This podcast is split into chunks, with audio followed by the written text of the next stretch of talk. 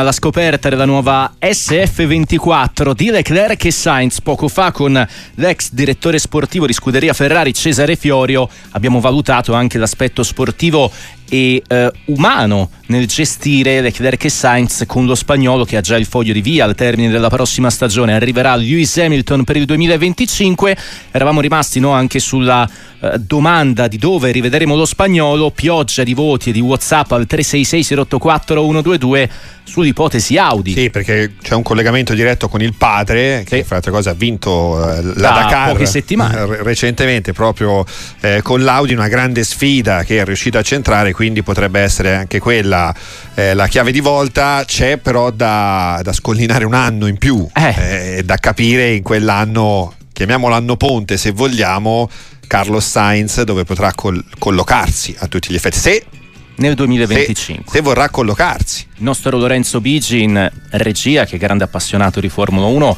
eh, punta anche sull'ipotesi anno sabbatico, no? visto che esattamente come in tanti altri sport le carriere si stanno allungando, vedi Fernando Alonso in prima battuta, c'è anche questa opzione per per Carlo Guarda, Sainz. Giriamo la domanda eh. direttamente a Fabiano Vandone che è nuovamente collegato con noi, Crono GP. Ciao Fabiano, ben ritrovato. Ciao, ciao, buona giornata a tutti. Ecco, Sainz, cosa, cosa, deve fare questo pilota? Che insomma è grande professionista, per carità, non lo mettiamo in dubbio, quindi sicuramente darà il 100%. Ci auguriamo che ottenga anche risultati, però è una stagione già questa molto problematica per lui in Ferrari. In futuro, eh, con l'ingresso di Audi, ovviamente è facile immaginare che il suo futuro vada in quella direzione eh, però c'è anche un ulteriore anno da, da superare e, e, da mettere lì. Un, ecco, un pilota come si comporta in questa situazione? Ma allora, mh, il valore di Sainz eh, diventa al di là che rappresenta una delle eccellenze, un pilota vincente di Formula 1, la sua capacità di sviluppo, è un grandissimo team player, ha girato molti team e ha fatto una grandissima esperienza eh, di mh, sviluppo, di evoluzione delle vetture. Quindi io immagino che se ci mettiamo eh, nella testa di un team manager, che deve costruire una squadra o migliorare una squadra pronta al passaggio 2025-2026 dove cambieranno le macchine, le gomme andranno a 16 pollici, verrà a mancare l'MGUH, quindi trasformazione anche dei motori il valore di un pilota che ha vissuto eh, due generazioni di vetture diventa assoluto, estremamente importante. Quindi un Carlos Sainz io non lo vedo in un team di secondo livello, ma lo vedrei in un team di primo livello, orfano magari di una prima guida importante, che deve vivere un passaggio regolamentare con nuove tipologie di vetture. Quindi secondo me oggi Sainz è ok, va via dalla Ferrari perché comunque non c'è più posto per lui, ma non escludo che trovi un posto privilegiato all'interno di un top team che deve preparare un passaggio regolamentare che sarà cruciale per i prossimi cinque anni 2026, Io ho ipotizzato la Red Bull, non so se è un'ipotesi fuori luogo a tutti gli effetti o se ci può essere questa possibilità, Fabiano. Ma io direi che Red Bull, Aston Martin, c'è le voci di ieri mattina sono addirittura di Mercedes. Mm. Eh, quindi, mh, mm, quindi un, un, un, una sorta di cambio diretto, no? Hamilton che va in eh, Ferrari, sì, Sainz sì. che va in Mercedes ci deve essere l'accettazione che si fa la seconda guida, si collabora con la squadra per il bene della squadra, l'evoluzione della monoposto, il cambio regolamentare, ma però ormai Sainz ha già questa maturità e dopo dieci stagioni di Formula 1 ha già acquisito il fatto che campione del mondo non lo diventerà, deve allungare la carriera nel modo più prestigioso e qualificante possibile e lo può fare soltanto in un top team. Quindi a fianco di Verstappen ci può stare sapendo di fare la seconda guida, a fianco di Russell ci può stare sapendo che dovrà fare la seconda guida, ma non è un finire in un team di secondo livello dove di fatto fai una brutta fine carriera. Eh sì, perché poi contano anche i risultati e bisogna rimanere sul pezzo anche con quelli a tutti gli effetti. Capitolo presentazioni invece, oggi grande giorno per la, per la Ferrari, come detto l'analisi è un po' parziale qui Fabiano Vandone, Crono GP, perché nella giornata di domani verranno presentate Mercedes e McLaren, poi il 15 febbraio sarà la volta di Red Bull, quindi diciamo un po' tutti quelli che sono considerati i top team eh, a tutti gli effetti. Ci sono però già state eh, le presentazioni di tutte le altre monoposto e dunque ti chiedo a tutti gli effetti, tu che sicuramente le hai seguite, eh, se c'è qualche novità saliente a colpo d'occhio che ti ha colpito nelle altre. Ma certamente abbiamo già fatto l'analisi su Aston Martin, su Chrono GP, che possiamo trovare su YouTube, Facebook, Instagram. Beh, è impressionante tutto il lavoro che è stato fatto a livello di cofano motore e pance. Mm. Prese d'aria del raffreddamento motore veramente micron e non sono tanto un esercizio di stile da scioccare, perché abbiamo poi visto le immagini della vettura Silverstone con Stroll. La vettura viaggia veramente con delle prese d'aria veramente molto piccole. Abbiamo fatto un'analisi proprio in 3D ieri eh, di questa vettura ed è impressionante la sezione frontale quanto è stata abbassata. Questo vuol dire che si lavora in maniera inversa di aspirazione del calore dal retrotreno.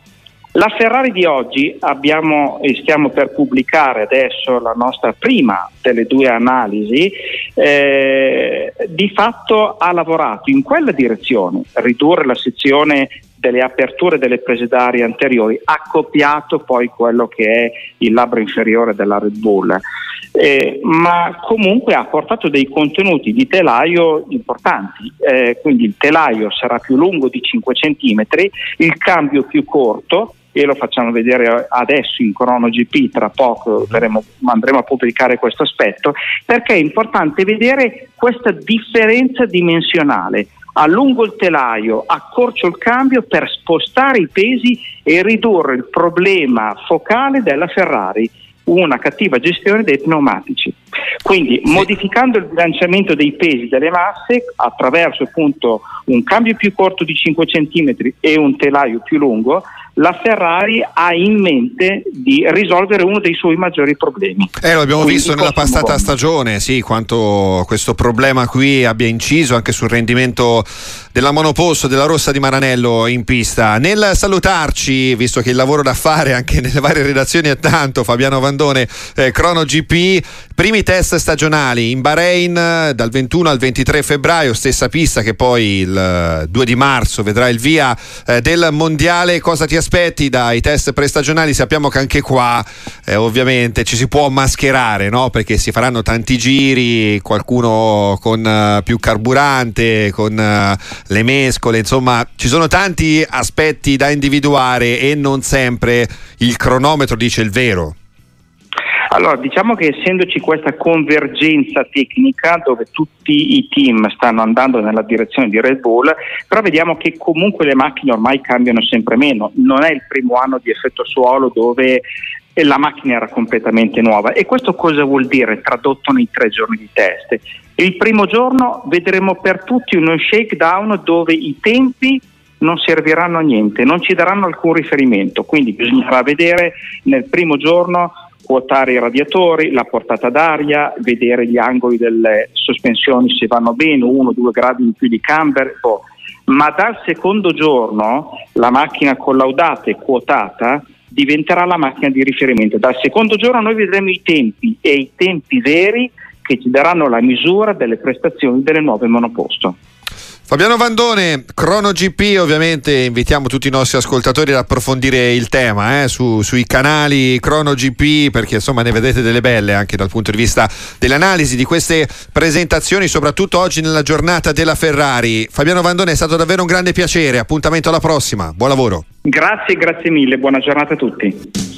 Per i test, i test eh, prestagionali sono in programma dal 21 al 23 febbraio in un'unica sessione sul circuito di Sakir in Bahrain. È la stessa pista che il 2 marzo, tra l'altro di sabato, sì. verrà il via del è mondiale. È una 2024. piccola novità di quest'anno, insomma, un mondiale che in genere parte sempre la domenica, si gareggia la domenica, invece partirà di sabato in Bahrain. Già Dicevamo... sabato ci stiamo abituando ormai alla sprint. Sì, sì, direi che, che in Formula 1 però ancora non è, non è diciamo ampliata come nella MotoGP no. a, tutti, a tutti i Gran Premi, si selezionano qualcuno, quindi eh, anche lì non sempre il sabato eh, è di sprint race, però insomma sabato in genere sono le qualifiche. Curiosità nei test dal 21 al 23 febbraio. Il tempo in pista sarà ridotto di mezz'ora al giorno. Se fino al 2023 la giornata durava 9 ore, adesso si scende a 8 e mezza, in compenso aumentano la lunghezza concessa nel filming day, chiaramente anche e soprattutto per i mezzi di informazione da 100 a 200 km, sia i giorni all'anno di test concessi a Pirelli da 35 a 40, più altri 4 eventuali da dedicare ai test sul bagnato per ridurre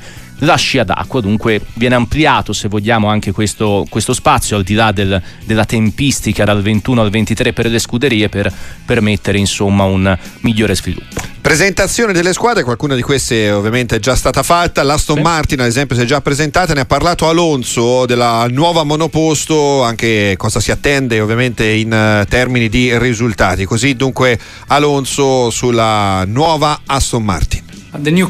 La nuova macchina eh, ha un bel aspetto fantastico, sembra più aggressiva e anche più sofisticata. I cambiamenti non sono solo all'esterno, ma eh, sotto la carrozzeria ci sono tante soluzioni interessanti. L'anno scorso eh, abbiamo capito tante cose della macchina 2023 che abbiamo migliorato quest'anno. Speriamo di essere ora più veloci e più consistenti dell'anno scorso. Fast and more consistent than last year. E poi anche la nuova Sauber, chiamiamola sempre così, vecchio nome se vogliamo, con la presentazione della monoposto e anche il parere eccellente di Valtteri Bottas. Tutto nuovo, nuova identità di squadra, nuova vettura in termini di colori, ma anche dal punto di vista meccanico e aerodinamico è tutto molto diverso, è bello vedere un cambiamento.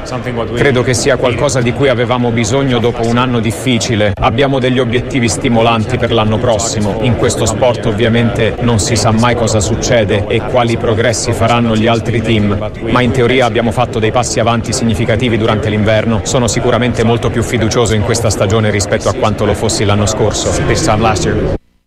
E dunque questo per quanto riguarda anche la presentazione delle altre monoposto, non solo la Ferrari che nella giornata di oggi ha tolto il velo.